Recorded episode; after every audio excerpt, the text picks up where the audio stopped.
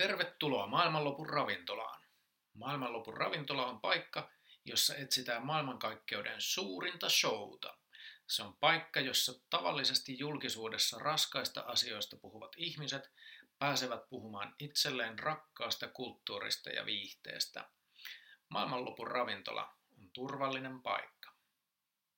Minä olen Tero Hannula ja vastaan maailmanlopun ravintolassa kaikesta – Idea tähän podcastiin syntyi, kun mietin niiden ihmisten hyvinvointia, jotka joutuvat päivästä toiseen puhumaan julkisuudessa aivan kamalista asioista.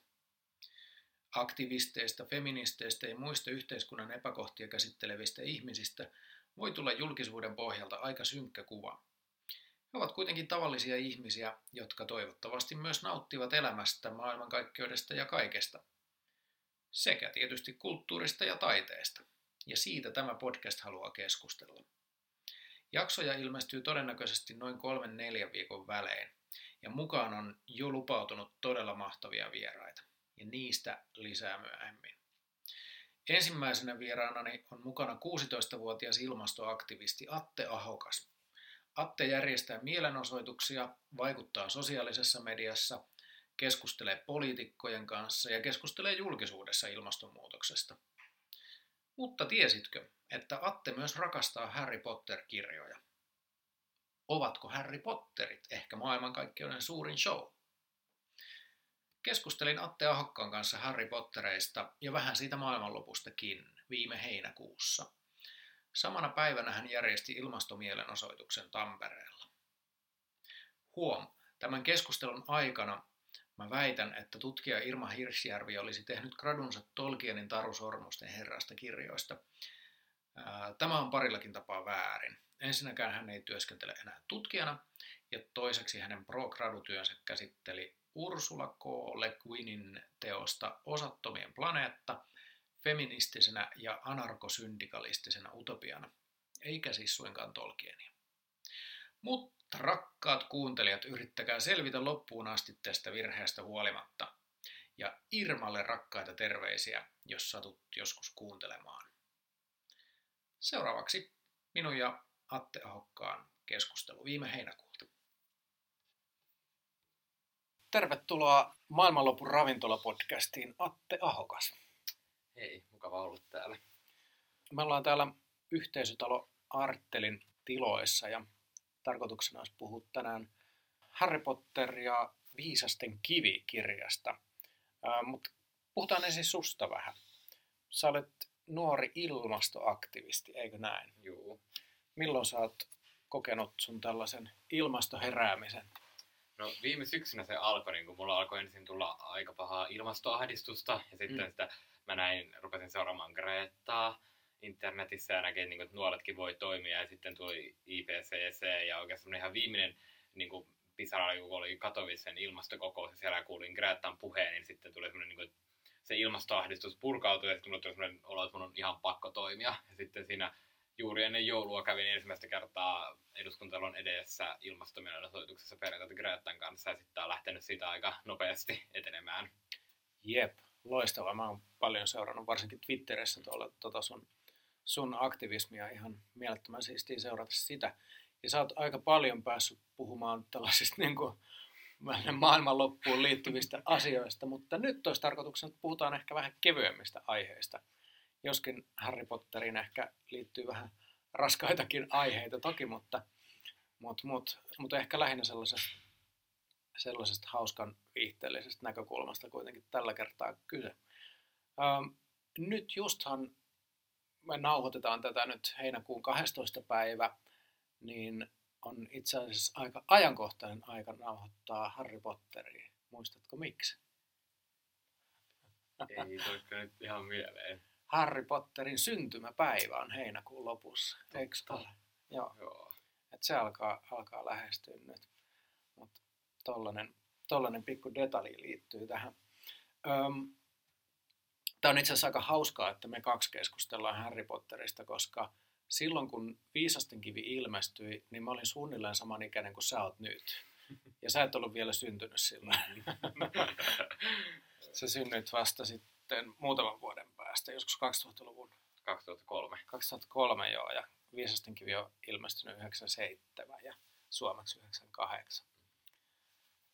Et joo, meillä on aika erilainen niin kuin, sukupolvinäkökulma siihen, siihen siinä mielessä. Öm, kuitenkin silloin, kun sä oot lukenut Harry Potteria ensimmäisen kerran, oliko se seitsemänvuotiaana sanoit tuossa äsken? Joo, silloin tosi mä en itse vielä lukenut niin hyvin, että mä olisin sitä luettu, mutta mulle luettiin sitä Joo. sitten ensimmäisen kerran, mutta myöhemmin mä oon lukenut niitä muutaman kerran itse. Joo, että se, se, sä olit seitsemänvuotias silloin, eli, eli tota Harry Potter ja Viisasten kivi kirja on ollut kuitenkin jo niin kuin toistakymmentä vuotta vanha.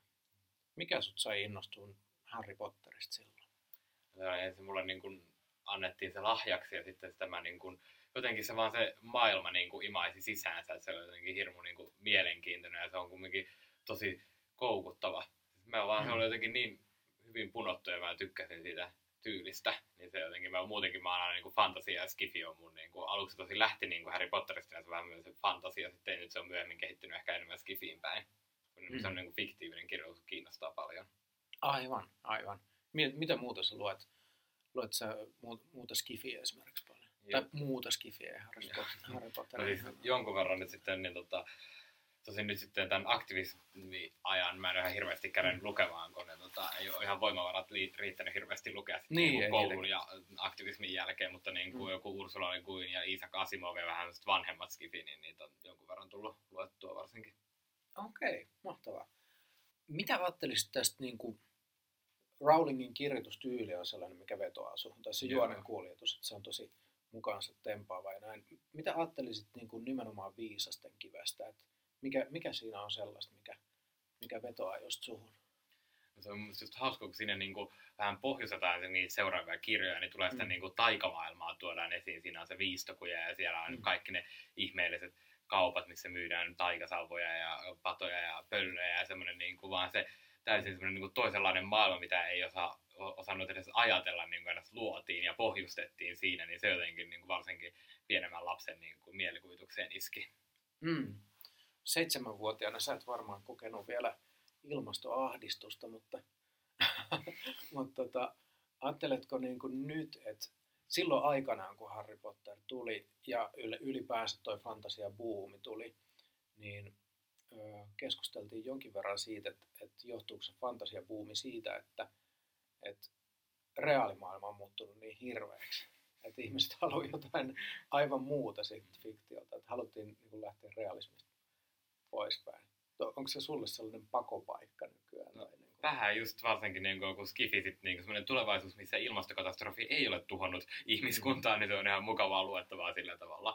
Et musta tuntuu, että mä kyllä voisi sanoa, että pienempänä mulla oli jonkun verran ilmastoahdistusta ja silloin sitten se vähän niin kuin hautautui sillä tavalla, että koska niin kuin, mä ehkä itselleni ja vanhemmat ehkä vähän uskotteli, että se ei tule tapahtumaan mun elinaikana, että se on sitten myöhemmin, että siitä tarvitsee mm. nyt huolehtia, mikä oli tietysti ihan totaalinen vale, eikä ole niin kuin, totta. Niin, Mutta ehkä ihan viisasta pienelle niin, lapselle. pienelle lapselle sillä, niin kuin, joo, mäkin tiedän, siis nykyään on kamalaa, kun jotkut tulee puhumaan, että niiden niin kuin, pienemmät sisarukset ei saa niin kuin, nukuttua jotkut viisivuotiaat, kun ne mm. pelkää ilmastokatastrofeja. Ja se on tietysti varmaan sen verran pieni lapsi ei niin kuin kognitiivisesti pysty käsittämään sen niin kuin, niin kuin moniulotteisuutta ja sillä tavalla, että tämä on vakava asia, mutta silti mm. niin kuin, että se sit, kun voi olla jostain niin kuin yleinen harhaluulo, mitä varsinkin näkee, että niin kuin nuoremmat levittää, että 12 vuoden päästä sitten niin tota, on myöhäistä ja maailma tuhoutuu, vaikka mm. todellisuudessa 12 vuoden päästä, jos meillä on aloitettu radikaaleja ilmastotoimia mitä todennäköisimmin on myöhäistä pysäyttää ilmastonmuutos puolentoista asteeseen.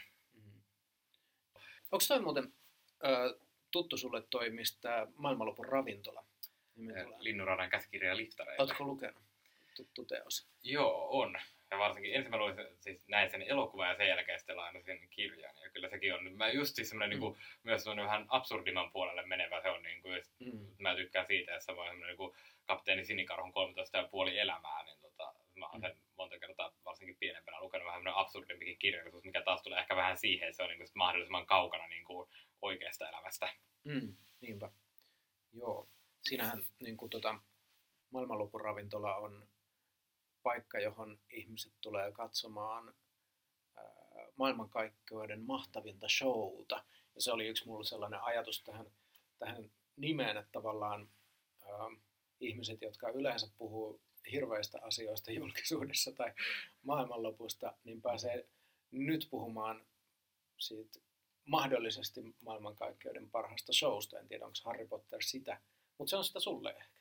Onko se, onko se sun suosikki vai onko se vain sattumoisin nyt valikoitunut tällä kertaa? Että just se. No siis mun on varmaan aika paha sanoa mitään suosikkia, mutta kyllä Mm. menee sinne ihan niin kuin top-listalle, varmaan saan top vitosessa vähintään. Niin kuin. Mm. Se varmaan niin kuin yksi, ja jos varsinkin miettii, niin kuin, että se oli ensimmäisiä, mitkä rupesivat sillä vaikuttaa, mutta jos miettii jotain kirjasarjoja tai elokuvia, niin se on Mm. varmaan niin kuin yksi ja merkittävimpiä niin kuin mun elämässä ollut sitten Harry Potter-sarja. Se on tosi jännittävää kyllä, kun et, et, et se tapahtuu noin, kun sä et ollut vielä syntynytkään silloin, kun Mm. toi, toi eka kirja ilmestyi. Tai itse asiassa niistähän ehti suurin osa ilmestyä, Niin, ilmestyä ennen sun syntymää. Ja edelleen se oli niin merkittävä, että et, et, et se hankittiin sulle ja sulle luettiin sitä. Ja nyt kun mä yritin etsiä itse käsiin, niin tota, tuota, Viisasten kiveä, niin sitä ei saanut Tampereen kirjastoista sen takia, että jonot oli niin pitkiä. Tai siihen oli niin paljon varauksia. Se oli mulle aivan, aivan niin kuin täysin käsittämätön asia, että näin voi olla. Sen ilmestymisestä on 22 vuotta.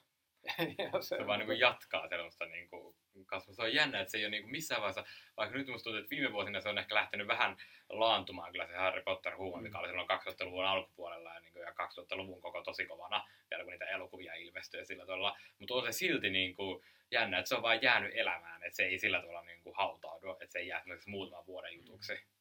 Niin, ja mä luulen, että se saattaa nyt taas nousta niin kuin Mm. lisää, kun tavallaan mun, mun sukupolven ihmiset, jotka, jotka niin kuin nuorena, nuoruudessa lu, rupes lukemaan niitä, niin tota, on nyt, nyt aikuisuudessa tai siinä 30, 30 plus ikäisiä.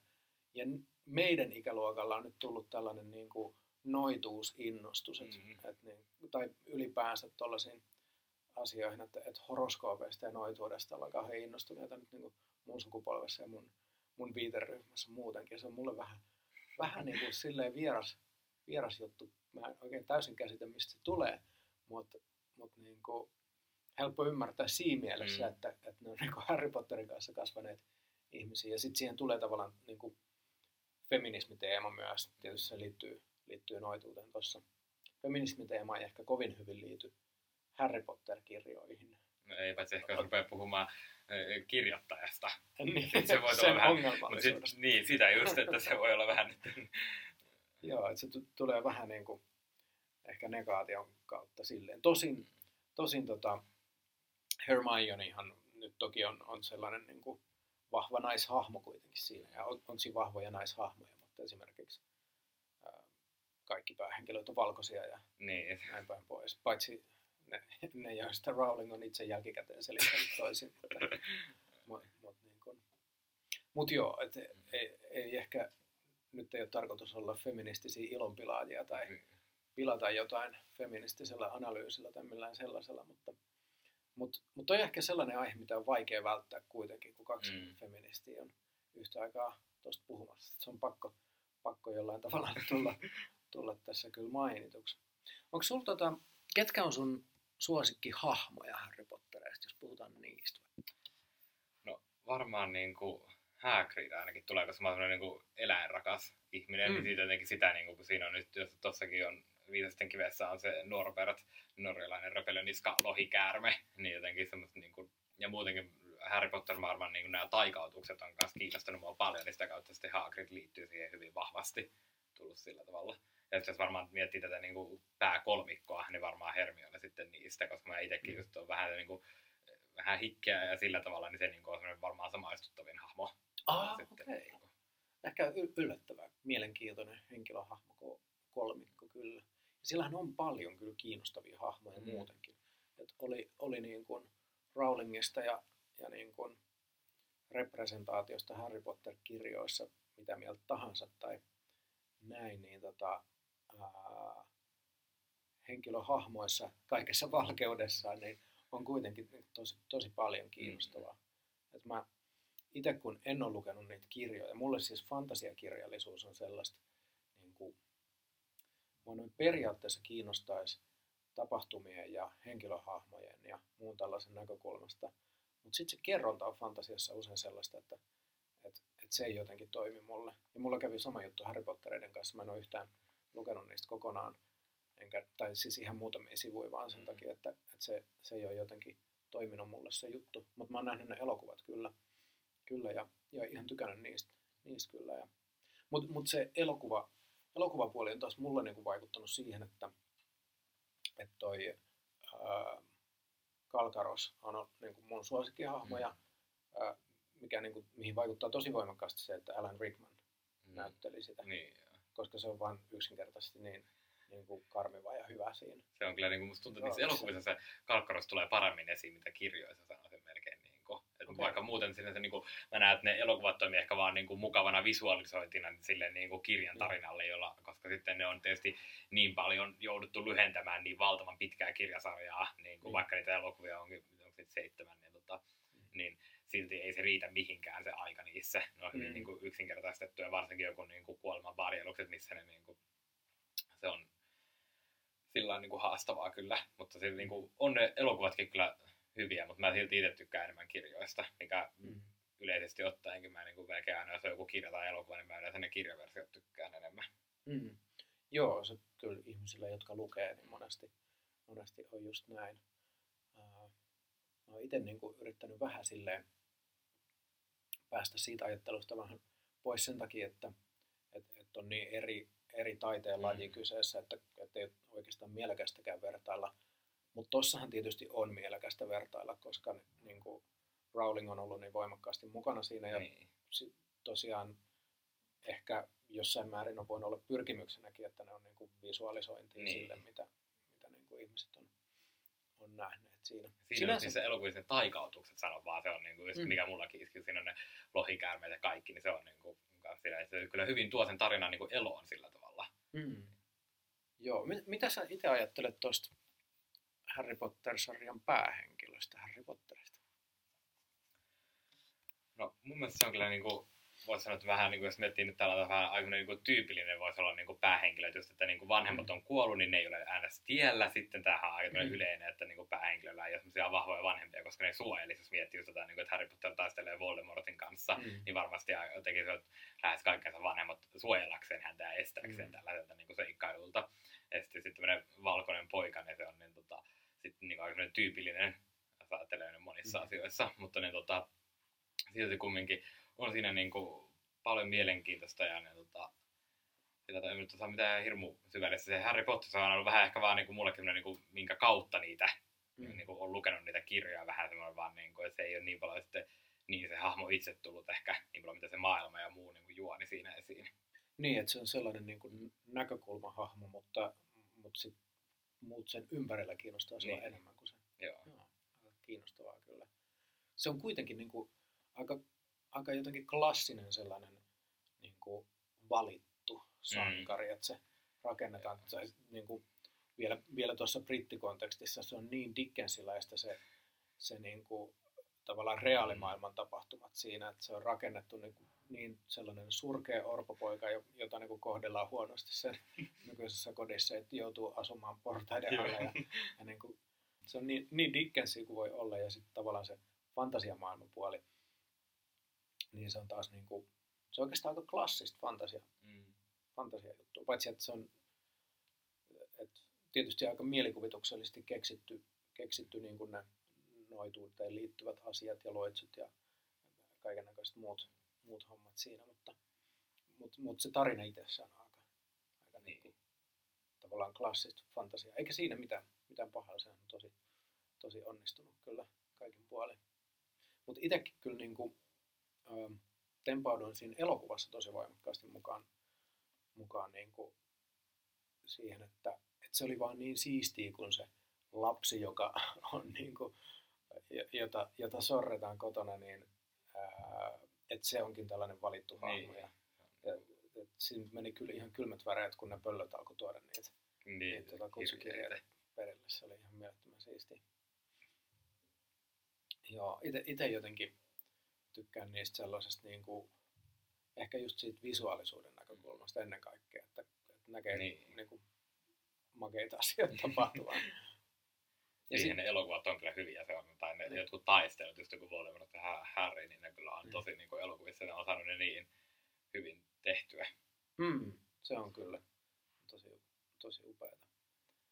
Vähän viitattiin siihen noituus, noituusteemaan, niin kun, että miten sen Harry Potter ja, ja niin kun nykyinen tällainen noituusvillitys niin ehkä vähän kytkeytyy toisiinsa. Mutta silloin kun nämä Potter-kirjat ilmestyi, niin niiden ympärillä oli tosi voimakas sellainen saatanan palvonta tota, niin kuin paniikki.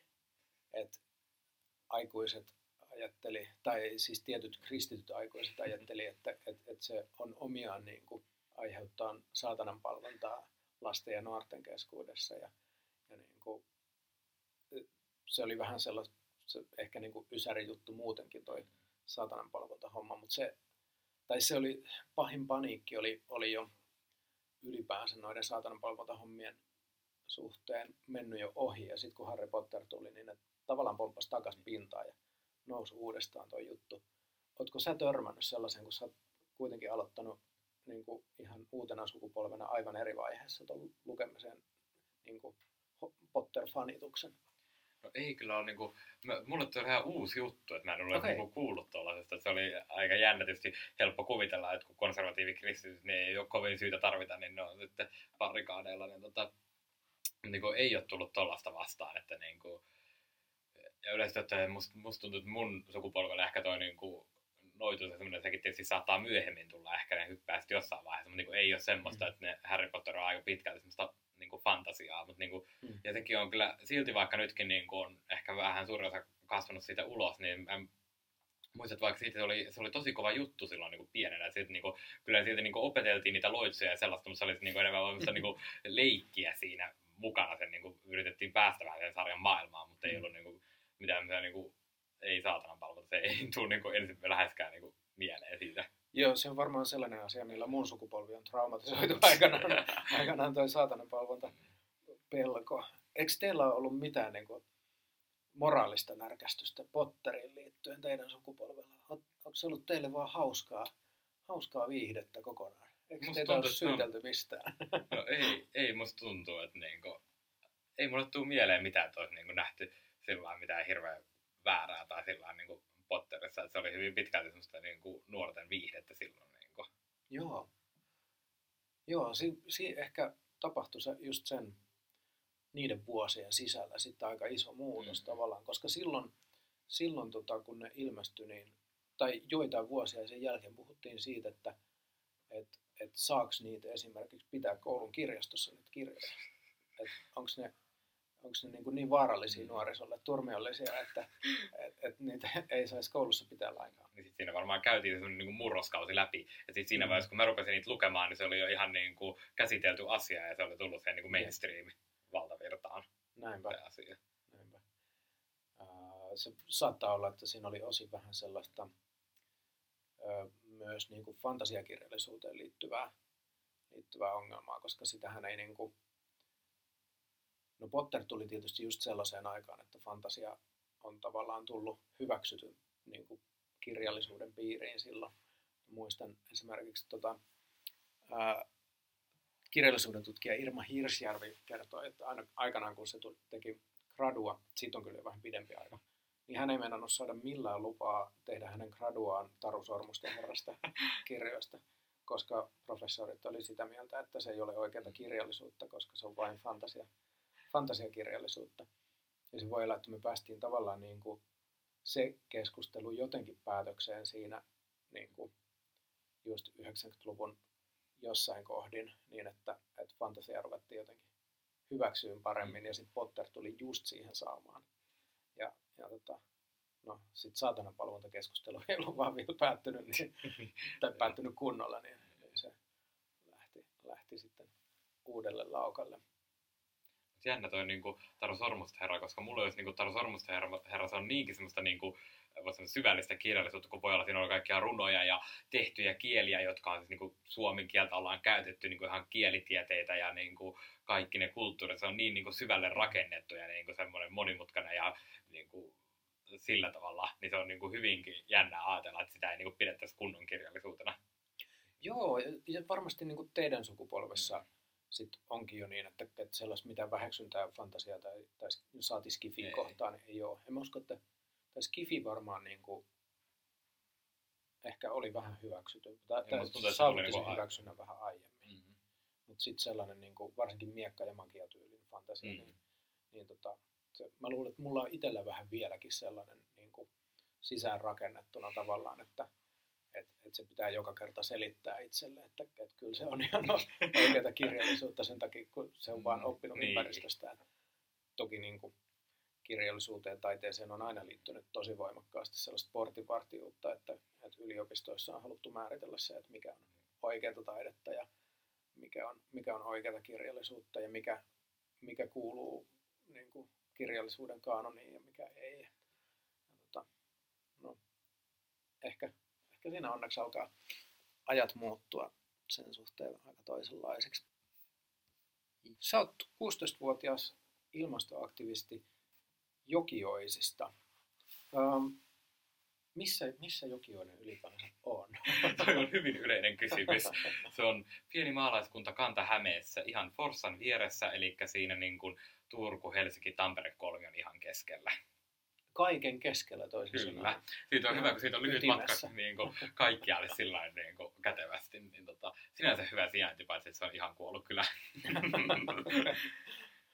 ja sitten tuota Forssa nyt, siitä nyt on vahvojakin mielipiteitä yleensä tosi kyllä vain toiseen suuntaan, mitä olen Mm. havainnut. Että ne, tota, mutta se on, sanoisin kyllä, että Jokioinen ei ole sen parempi kuin Forssakaan. Me ollaan vaan niin pieni, että kukaan ei tiedä meistä. Että se suojaa meitä meidän pienuutemme. Minkä kokoinen paikka Jokioinen?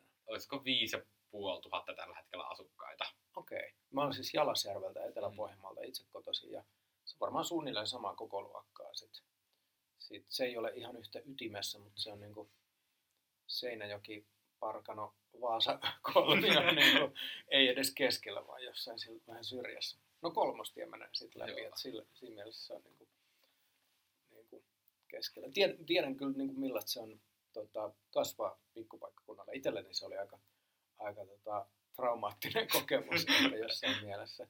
Mi- millaista sulle on ollut? Niin kuin, No. Tietysti sä oot vielä niin kuin julkisuuden henkilökin nykyään kun ton ilmastoaktivismin Niin. vuoksi. Mutta millaista on ollut Jokioissa kasvaminen?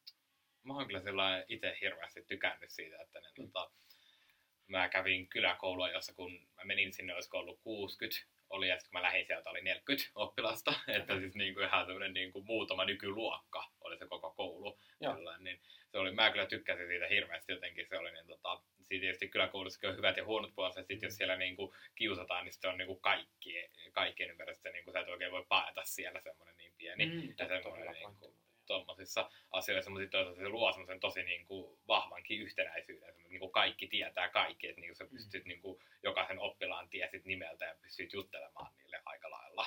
Totta, toi on kyllä, toi on kyllä hyvä pointti. Et siinä, siinä on kyllä niin kuin, tossa, että tuntee kaikki, kaikki nimeltä ja voi jutella kenen kanssa vaan, niin, niin tota, siinä on sekä hyvä että huono puolensa. Tavallaan sitten jos joutuu ulkopuolelle, niin sitten sit on aika pahasti ulkopuolella. Niin. Joo. Ja sitten yleensä kyllä mä oon niin kuin tykännyt sillä se on aika tietysti hyvinkin rauhallinen ympäristö ja sellainen niin kuin luontoa siinä ollut lähellä, vaikka mä vähän kärsin allergioista, mutta sen verran mitä nyt on niin kuin saanut, niin se on, on kyllä tykännyt siitä. Aivan loistavaa. Tota, Oletko minkälaista perheestä? Oletko asunut siellä Jokioisissa koko sun elämän? En ole, mä asuin Nummipusulassa. Mä en tiedä, onko se nykyään, taitaa olla uudella maailmassa kumminkin niin kuin suhteellisen. Sieltä sitten niin, tota, parivuotiaana muutettiin Jokioisille. Et mä oon niin kuin, koko elämäni, kun mä käytännössä muistan, mulla on pari etäistä muistoa sieltä Nummipusulasta, että mä niin kuin, koko elämäni voisi sanoa käytännössä asuneen Jokioisilla. Mm. Aika lailla. Aivan. Öö, millainen, millaisesta perheestä sä oot? Joo, no sulla siis, niin, sisaruksia esimerkiksi? on, mulla on yksi kaksi vuotta vanhempi sisko, ja sitten ne, mun äiti on luonnonvarakeskuksen tutkijana siellä, tota, lehmiä ja lehmien ruokintaa tutkii. Ja sitten ne, tota, itse mun isä kuoli tuossa pari vuotta sitten, mutta oli insinööri.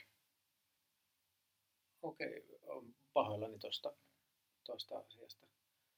Se on varmasti, varmasti raju, raju juttu niin kuin nuorelle, Joo, nuorelle kundille kyllä. Tota, sun äiti on tutkijana luonnonvarakeskuksella. Varmaan niin kuin, millä tavalla äidin ammatti on vaikuttanut tuohon sun ilmastoaktivismiin? No sanoisin varmaan, että se on tullut siitä, niin kuin mä oon pienestä asti halunnut, että mun niin kuunnelma-ammatti on ollut niin kuin tutkija. Ja se mm. olisi niin kuin evoluutiobiologia ja tämmöinen, vaikka se niin kuin maatalous ei saa olla niin kuin tutkija, semmoinen niin kuin juttu ja semmoinen niin kuin tiedonhaluisuus. Musta tuntuu, että sitä on niin kuin äidiltä tullut. Ja sitä kautta sitten myös tämä niin kuin tieteellinen kiinnostuminen ilmastonmuutoksesta ja ilmastokatastrofista, niin musta tuntuu, että se on kyllä niin kuin pohjustanut sitä niin kuin tietä ilmastoaktivismia mm. niin kuin tiedollisen näkökulman kautta. Aivan. Oletko saanut äh, kotona sun siskolta ja äidiltä esimerkiksi tukea tuohon? Miten ne suhtautuu sun, ja siis, sun touhuihin? Aluksi äiti oli vähän sillä että niin onko tämä rakentava tapa vaikuttaa ja sillä mm. tavalla, mutta sitten kun mä pari viikkoa ensimmäisen oman ilmastolakkoni jälkeen Jokioisten keskustassa, niin tota, sain soiton, että hei, haluaisitko tulla A-studioon? niin sen jälkeen äiti rupesi, että ehkä tämä on rakentava tapa, kun niin kuin pääsee oikeasti niin kuin, paikkoihin ja pääsee kertomaan asioista ja vaikuttamaan kunnolla. Ja sen jälkeen äiti on ollut kyllä hyvinkin niin kuin, tukeva ja siskokin on, niin kuin, on se jossain isoissa miakkareissa ollut mukana ja sillä tavalla niin kuin, ei ole lähtenyt niin, sillä, niin kuin, kyllä täysillä mukaan. Ei ole. Mm. Niin kuin, molemmat kyllä tukee sillä niin kuin tukiverkosto on kotona. Joo, ei, ei ole niin kuin skeptikkoja tai... Ei. Vaikka äidin kanssa meillä tulee kyllä välillä sellaisia niin kuin, sanotaanko nyt niin kuin, keskusteluja, sillä niin kuin, ei ole mitään riitelyä, mutta sellaista niin kuin, erimielisyyksiä niin kuin, erinäisistä keinoista ja tavoista. Tietysti kun äiti on lehmätutkijana, niin sitten tulee vähän tästä okay. niin kuin, maataloudesta tulee niin niin kuin, erinäisiä erilaisia mielipiteitä. Aivan.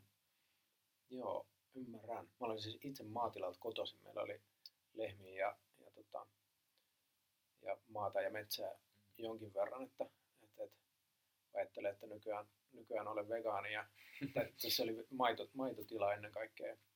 Nykyään, nykyään olen vegaani ja, ja sitten tota, en kutsuisi itseäni ilmastoaktivistiksi, mutta, mutta pyrin tekemään osani kyllä siinäkin niin, niin tota, mulla on aika iso ristiriita siinä. Niin. Ja sullakin jonkinlainen, Joo. jonkinlainen niin kuin kyllä. Ja kyllä siellä kunnassa huomaa sillä tavalla, että miksi mä tiedän, että jotkut mun kaverit ei saa tulla mihinkään mun mielenosoituksiin mukaan, koska se on maatalouden vastaista ilmastoaktivismi kuulemma. Ah. Ja niin kuin vähän tällaista, että siellä niin kuin on sellaista niin kuin kytee ehkä tämmöistä, voisi sanoa äärikeskustalaisuutta. Niin joo. No joo, äärikeskustelaisuus oli, oli niin kuin se aika se perustaso tuolla Etelä-Pohjanmaalla. aika tuttuu minulle, minulle se puoli. Tota, se on aika hassua se keskustelu silleen, ähm, tai, tai se vastakkainasettelu jotenkin niin kuin maaseudun, maaseudun ja sitten ilmastoaktivismin välillä, kun ajattelee, että et, et nimenomaan ruoantuotanto on aika ratkaisevassa osassa. Nimenomaan. Siinä ei voisi olla aivan keskeisimpiä ratkaisuja koko niin kuin, ongelman hoidossa. Niin, ja jos mä ehkä yritänkin vähän tämmöisenä maalaisena ilmastoaktivistina, se on hauskaa kun kaikki kysyy, kun mä oon Helsingissä, että mistä koulusta sä oot? Mä sanon, mä en ole, mä en ole Helsingistä, niin, on, niin kuin kaikki olettaa heti vaan, että mä oon niin kuin helsinkiläinen sillä tavalla. Mm. Niin kuin maalaisena sitä, että niin kuin, ilmastoaktivismissa ei ole sinänsä mitään, niin kuin, että kaupungit on nyt näitä ilmasto, niin kuin, siellä halutaan tehdä ilmastotokoja ja maaseutu jotenkin vastaan niin kuin ilmasto, mm niin kuin kunnollinen ilmastopolitiikka on myös hyvää maatalouspolitiikkaa. Ensinnäkin, koska me pysytään hengissä kaikki, niin maaseudullakin on elävää. niin se on mm. niin kuin, aika iso niin kuin, parannus mun mielestä, että kaikki maaseutulaiset kuolee niin kuin, tällä tavalla. Ja sitten tietysti se, että niin kuin, just, niin kuin, nyt maanviljelijöillä on mahdollisuus olla just näitä ilmastosankareita, että me luodaan mm. tämmöistä niin kuin, ilmasto- ja niin kuin, biodiversiteettiystävällistä ruoantuotantoa, mikä on ihan täysin, niin kuin, meidän täytyy vaan saada sellaista ruoantuotantoa tehtyä, jos me halutaan saada maatalouden päästöt alas. Niinpä, niinpä.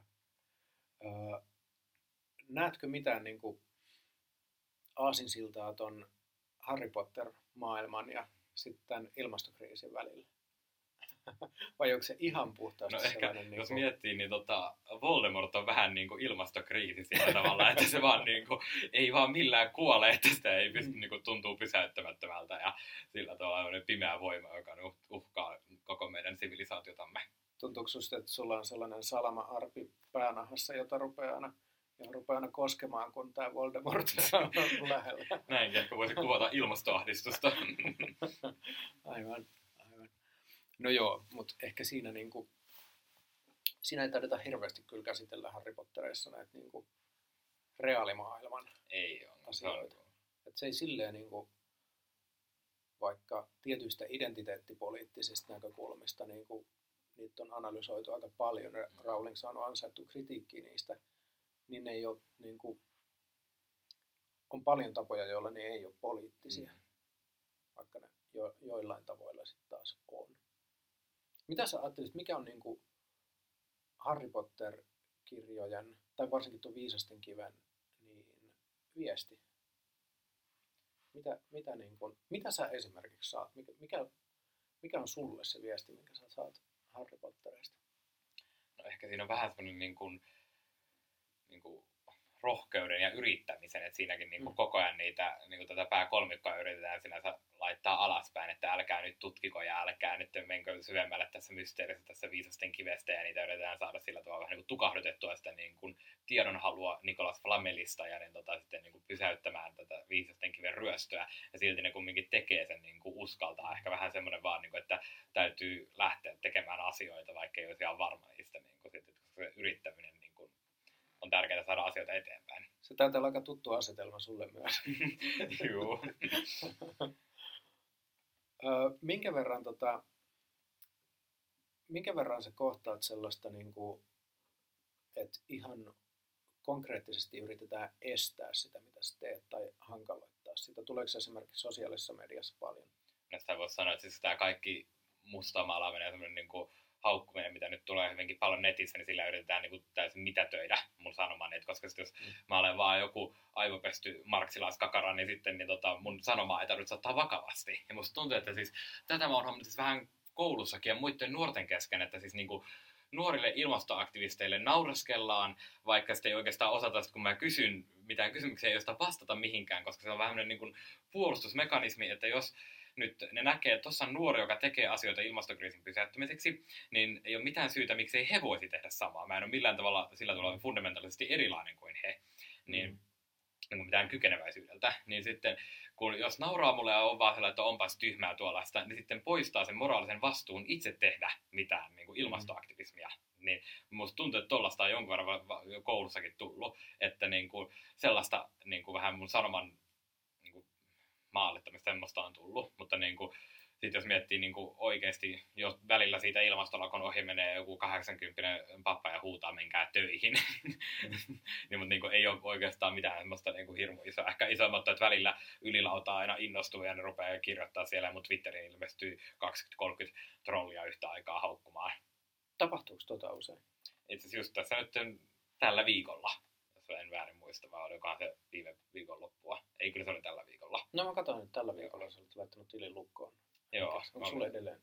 Nyt mä vapautin, että mä saan mainostettua tätä Tampereen mielessä. Niin. Muuten tänään pidän täällä ilmastomielenosoituksen, muuten ei olisi varmaan mennyt vielä pois lukosta. Mitäs sitten seuraavaksi? Ainakin globaali ilmastoyleislakko on, on tulossa ja ilmastotoimintaviikko. Haluaisitko kertoa näistä jotain? Joo, nythän tämä lähti yhdysvaltalaisesta Earth Strike-liikkeestä, jota esimerkiksi Naomi Chomsky on tukenut, niin jonka tarkoituksena on järjestää 27. syyskuuta globaali ilmastolakko. Ja sitten siihen nyt nämä koko nyt, kun on syntynyt tämmöinen hyvin laaja erinäisistä järjestöistä ja toimijoista koostuva tämmöinen, voisi sanoa, niin kuin ilmastoliike, missä on kaikki Extinction Rebellion perinteiset niin kuin luontojärjestöt ja nyt koululakkoliike, niin ne on vähän yhdistäneet voimansa ja on tarkoituksena järjestää tällainen globaali ilmastotoimintaviikko 20-27. syyskuuta, mihin Suomeenkin ainakin silloin 27. päivä yritetään, yritetään ainakin saada jonkun verran aikuisia mukaan, vähintään nuoret taas sitten lakkoilemaan ja niin tota, varmasti monetkin toimijat, tässä nyt aloitetaan kohta sen suunnittelu, että yritetään saada mahdollisimman monet erilaiset niin kuin ympäristöjärjestöt mukaan siihen, että jokainen, jos nyt miettii, että Suomessakin niin kuin jokainen keskikokoinen tai suuri ympäristöjärjestö pitäisi yhden tapahtuman sen viikon aikana, niin se on ihan täynnä niin kuin kaikenlaista Mm. toimintaa. Mm, totta. Missä kaikissa järjestöissä sä itse olet mukana? Vai teetkö sä vaan ihan yksityishenkilönä? Tällä hetkellä voisi sanoa, että mä niin kuin, mun organisaationi on tämä Fridays for Future, perjantai tulevaisuuden puolesta, mutta se on vaan tämmöinen niin nuorten liike. Et meillä on niin kuin Discord-palvelin ja WhatsApp-ryhmä ja semmoinen, niin kuin, missä on niin kuin ryhmä nuoria, jotka suunnittelee näitä. Että se on hyvin sitä väliä. Et mä, mä oon vähän puhunut, että mä niin kuin, leijun tässä niin kuin ilmastoliikkeen yläpuolella vähän siellä sun täällä, missä nyt niin kuin on tarpeellista. Aivan, aivan. Öö, sä sanoit, että toivot, että aikuisia olisi mahdollisimman paljon mukana silloin, silloin tota, syyskuussa, niin mitä sä toivot, että aikuiset tekee silloin? siis periaatteessa me tarvitaan vaan pari tuntia jokaisen aikuisen aikaa. Et jos ne tulee sinne, varmaan pidetään erinäisiä marsseja ja tapahtumia ympäri Suomen, jos ne tulee sinne vaikka kolmeksi tunniksi siihen, niin kuin 9-12 marssivat, ovat siellä, huutaa pari kertaa ilmastolakko nyt on pakko, niin jos me saadaan niin kuin kymmeniä tuhansia aikuisia, niin se lähettää tosi vahvan viestin poliittisille päättäjille. Että sinänsä me ei tarvita niin kuin mitään sen isompia resursseja semmoisia, vaan niin kuin pari elintuntia voisi sanoa, että se on se hinta. Jos me saadaan siitä oikeasti iso juttu, niin se voi hyvinkin vahvasti vaikuttaa poliittisiin päättäjiin. Eli halutaan, että, että aikuiset myös olisivat vähän lakossa töistä sen, Joo. sen aikaa. Mitä, mitä uskot, mitä, millaista, millaista osanottoa realistisesti voit odottaa? Se on niin hankala sanoa. Mä, mulla ei ole kovin kovat odotukset niin aikuisosallistujista, koska suomalaiset on niin kamalan flegmaattisia mielenosoittajia. Voiko saada tänne joku semmoinen ranskalainen yleislakko, niin mä kyllä olisin niin iloinen niin ilmastosuhteen. Mut, niin kuin... Ja lakkoilua vastaan aika ihmeellisiä asenteita myös. Joo, niin kuin vaan siis sehän kun näitä sanotaan ilmastolakoiksi, niin ollaan se, niin kuin, menee, kolumnistisedät menee ihan sekaisin siitä. niin, tota, niin, mä en, niin kuin, ei ole hirmu kovat odotukset. Nuori mun on, mulla on melkein kovempi usko, että me voidaan saada taas, sit taas niin kuin isot, isot massat nuoria liikkeelle. Yli kolmasosa nuorista kokee, että niin tota, nuoria ei kuunnella päätöksenteossa tarpeeksi. Ja siis tämmöisiä hyvinkin vahvoja niin kuin viestejä. Sitten olisiko ollut yli puolet nuorista sanoi olevansa valmiita siihen, että ne, tota, heidän kaikkien elämäntapoja niin, tota, niin kuin pakotetaan muuttumaan ilmastokriisin pysäyttämiseksi esimerkiksi ruokailun ja autoilun suhteen. Että niin kuin, tässä on nyt selvästi kyllä nuoret on kokeneet tämmöisen niin kuin, ihan niin kuin sukupolvikokemuksen ilmastoheräämiseen. Ja sen takia just aikuisilla me ollaan jo nähty isot ilmastomarssit, mutta se on kumminkin, se ei ole vielä läheskään niin vahva se ilmastoherätys aikuisten kesken, mitä se on nyt nuorten keskuudessa. Mm. Miten aikuiset voisivat saada siihen mukaan? Sanoit, että, että, että toi lakkosana saa, saa kolumnistis, kolumnistisedät ihan, ihan tota, repimään pelihousunsa. Miten Timo Haapala saadaan mukaan ilmastolakkoon? No mä en tiedä, että niin, tota, onko se edes mahdollista saada näitä tämmöisiä änkyröitä mukaan, mutta siis siitähän on tehty, jos se väärin muista, tämä Elokapina Extinction Rebellion, niiden jossain pamfletissa on, että jos saadaan mobilisoitua jonkun niin kun, asian taakse 3,5 prosenttia tietyn alueen väestöstä, niin sitten pystytään jo niin kuin, tekemään hyvinkin laajoja yhteiskunnallisia muutoksia. Ja siis käytännössä, että nyt mä, mä en halua missään verrata elokapinaa bolshevikkeihin, mutta bolshevikithan tekivät Venäjällä vallankumouksen ihan järkyttävän pienellä porukalla. Mm, että mm. se ei niin kuin, vaadi semmoisia valtavia, niin kuin, se vaatii kansanjoukkoa, mutta ei ihan valtavaa kansanjoukkoa. Niin periaatteessa mä vaan näen, että vieläkö on hyvä, että nämä änkyrät nyt suuttuu ja niin, tota, huutelee, koska sitten niin, tota, se antaa meille näkyvyyttä sehän on pitkälti ollut, niin tota, mä voin sanoa, että niinku välillä sanonkin, että ilmastolakot elää sillä, kun sedät suuttuu. Että niin, tota, mm. se vaan kun niistä kirjoitetaan ja sitten tuo sitä pinnalle, niin sitten se vasta, koska sinänsä tämä koululaisten ilmastolakkoilu ei mitenkään konkreettisesti pysäytä yhteiskuntaa. Se on vaan nuoria osoittamassa mieltään, niin se niin, tota, toisin kuin, niin kuin jos saataisiin oikeasti aikuiset yleislakkoon niin kuin ei menisi varmaan kovin kauan, jos saataisiin oikea globaali yleislakko, jossa niin kuin valtaosa maapallon aikuisväestöstä ei suostuisi menemään töihin, niin ei veikkaa, että ei monta päivää menisi, kun alkaisi tapahtua niin kuin päätteen kesken kunnollisia ilmastotoimia. Aivan, se on aivan totta kyllä. Sanoit, että tota, ilmastolakko elää osin siitä, että sedät suuttuu. Mitä sitten, kun ne tottuu tähän? Mitä, mitä ne saadaan pysymään suuttuneena? Pitääkö, pitääkö keinoja muuttaa radikaalimmaksi vai? Niin, se on vähän vielä tässä nyt. Mä toivoisin, että me saataisiin aikuiset sen verran mukaan, että tota, sit siinä vaiheessa meidän ei tarvitse enää, meidän ei tarvitse elää niillä setään, setien suuttumisella sitten, kun ne, tota, ne alkaa kyllästyä tähän tosin niin, ja kyllä ne tota, tuntuu elävän sillä kauhistelulla, että mä en tiedä, ne varmaan kyllä ties kuinka kauan jaksaa nuorten aktiivisuudesta valittaa, niin kuin nytkin ollaan nähty, että ne tota, nuoret on aika helppo semmoinen niin pilkkakohde, että taas tässä opiskelija keisi se tässä ollut, että opiskelijoilla ei kuuluisi olla näköjään ihmisoikeuksia. Totta joo, totta joo. Joo, toi varmasti kyllä osin, osin niin kuin sukupolvikysymys mm. myös, että, että niin kuin, onneksi teidän sukupolvessa näyttää olevan aika paljon niin kuin, hyvää aktivismia tämän, tämän, tämän suhteen ja, ja ehkä mun sukupolvessa myös, mutta sitten sit kun mennään tuonne suuriin ikäluokkiin, niin, niin tota, siellä on yksittäisiä toimijoita kyllä, jotka on, on tehnyt paljon, mutta, mutta että ikäluokkana ei ole ehkä, ehkä Se on niin mun kaikkein mielestä- ilmastotietoisia. Niin, mielenkiintoista. Siis jos katsoo niin kuin esimerkiksi niin kuin menee sitten niin kuin kunnolla vanhuksiin, niin ne on yllättävän ilmastotietoisia Joo. sitten. Mutta sitten siinä niin kuin välissä on se niin kuin, nuorten aikuisten ja vanhusten välissä se niin kuin, ai, niin kuin ikä tai se joku niin kuin keski-ikä, missä sitten on nämä isot ikäluokat, jotka ei välitä, tunnu välittävän pätkävertaa ilmastosta välillä. Kas kummaa ne, jotka on kaikkein eniten hyötyneet niin kuin siitä, että hyötyneet niistä asioista, jotka on eniten hait, hait, niin kuin aiheuttaneet ilmastonmuutosta, niin jostain syystä juuri se ikäluokka sitten Ei halua luopua näistä asioista. ei halua luopua saavutetuista eduista. Joo, itteni niin kuin henkilökohtaisesti ehkä huolettaa tuossa just se, että no, ehkä onneksi, onneksi suuret ikäluokat on kuitenkin menettäneet valtaa aika paljon. Se on äänekäs, äänekäs ikäluokka ja kova pitää kiinni omista oikeuksistaan, mutta, mutta niin kuin esimerkiksi kansanedustuslaitos ei ole enää kokonaan niiden hallussa. Mm. Et siellä, siellä nyt on onneksi ikäluokat nuorentuneet kyllä, mutta, mutta niin kuin, se sukupolvikysymyksenä toi niin kuin huolettaa sen takia, että, että ne on kuitenkin vaikutusvaltaisia edelleen ja, ja jos ne päättää niin kuin jarruttaa täysillä, niin, niin voi olla, että ne pysty pysäyttämään Mutta hidastamaan tarpeeksi. Mutta hidastamaan paljon. Ja meillä ei, hirveästi ei osaa Niin, hidastaa. sitä että ne voi saa saada hidastettua sen verran, että sitten mennään niin, kuin, niin pitkälle, että alkaa olla aika epämukavat sitten seuraamukset. Nytkin ne ei ole enää missään nimessä mukavat, mutta sitten jos miettii, että nyt jos me oikeasti alettaisiin tehdä, niin me pystyttäisiin varmaan niin kuin, ei vaatisi ihan hirveästi sillä tavalla niin kuin verrattuna siihen, mitä tulee tapahtua, että jos niin kuin kaksi astetta vaikka, niin kuin olisi sillä, jos vaan olisi oikeasti kunnianhimoa ja halua saada ne päästöt alas, niin se ei ole sellainen niin kuin, sen jälkeen suuri haaste, mutta niin mahdollisuuksien rajoissa vielä. Mutta sekä, sekin koko ajan nyt joka vuosi, kun menee ilman, että toimet aloitetaan, niin se kello tikittää. Hmm.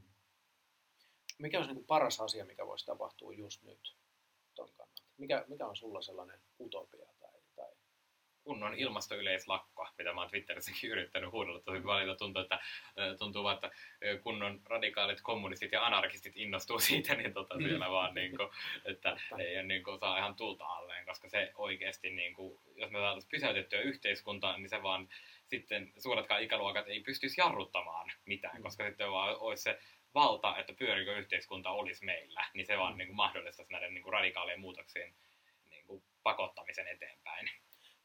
Jos, jos unohdetaan, tai niin kuin, jos ajatellaan, että toi on, toi on keino, niin mitkä on ne radikaalit, radikaalit muutokset, mitä pitäisi päästä? Jos kukaan ei olisi, kukaan ei olisi tiellä, kukaan ei olisi estämässä, saisi vapaasti tehdä, tehdä niin kuin tota, ää, muuttaa maailman sellaiseksi voin. Mikä on parasta, mitä siinä voisi tapahtua? Mitkä on ne toimenpiteet, mitä pitäisi tehdä? siis tämmöisen niin kuin kasvumarkkinatalouden siitä irti pääseminen, koska tämä jatkuva kasvu, niin tota, vihreää kasvua, se saattaa olla saavutettavissa, mutta ei läheskään sillä aikavälillä, mikä meillä nyt on. Että Mm. jos meillä olisi jotain niin kuin 80 vuotta aikaa, niin sitten voitaisiin keskustella siitä, että kannattaako meidän nyt lähteä tavoittelemaan vihreää kasvua ja irtikytkentää vai niin kuin talouskasvusta luopumista, jatkuvasta talouskasvusta luopumista. Mm. Mutta nyt meillä on enää niin vähän aikaa, että vähintäänkin hetkellisesti meidän täytyisi päästä eroon talouskasvusta. Ja sitten tietysti mä sanoisin, että tässä on niin tärkeää just niin sinänsä talous, sitten liikkuminen, että niin kuin me ei voida enää tällä samalla tavalla lentää Saimaan lomille ja niin tota, yksityisautoilla niin kuin jossain läheskään näin paljon tietysti maaseudulla. Mä, mä tiedän se, että siellä ei oikeasti toimisi tällä hetkellä mikään Mm. ilman yksityisautoja käytännössä, mutta siihenkin on erinäisiä ratkaisuja ja sitten jotain biokaasuja, sähköautoja. Mm. Niin, ja sitten tietysti ruoka on kanssa semmoinen, että me, tota, nykyinen eläintuotanto on eläinoikeusnäkökulmasta todella ongelmallinen ja ilmastonäkökulmasta, että siinä on monia isoja ongelmia. Niin, niin kuin sanoisin, että ruokaliikenne ja tämä kasvupakko on tämmöiset isommat asiat, mitkä nyt täytyisi saada nopeasti muutettua. Mm. Hyvä. Kiitos paljon Kiitos. Haukas ja tsemppiä kovasti, kovasti ilmaston vast, ilmastonmuutoksen vastaiseen taisteluun jatkossakin. Kiitos. Kiitos seurasta, rakas kuuntelija. Siinä oli Maailmanlopun ravintolan ensimmäinen podcast-jakso. Seuraavaksi maailmankaikkeuden suurinta showta etsitään YouTuben puolella. Julkaisen piakkoin videon, jossa puhun Natalia Tolokonnikovan kirjasta Pussy Riotin opas aktivismiin jonka Pasar-kustannus on juuri julkaissut suomeksi. Ja siis kirjaimellisesti juuri. Se käännös taisi ilmestyä tänään maanantaina, kun nauhoittelen tätä. Palautetta ja vierastoiveita saa lähettää. Maailmanlopun ravintola löytyy Facebookista nimellä Maailmanlopun ravintola. Ja minä olen Tero Hannula ja minut löytää Instagramista ja Twitteristä tunnuksella Tero H. Se on siis at tero-hoo. Osallistukaa perjantaina ilmastolakkoon ja käykää viikonloppuna Helsingissä vegemessuilla. Vegemessuilla muun hienon ohjelman ohella julkaistaan Suvi Auvisen kirja Lihan loppu, jossa hän kertoo kasvissyönnin historiasta ja siitä, millainen lihaton maailma tulee olemaan ja miten siihen päästään.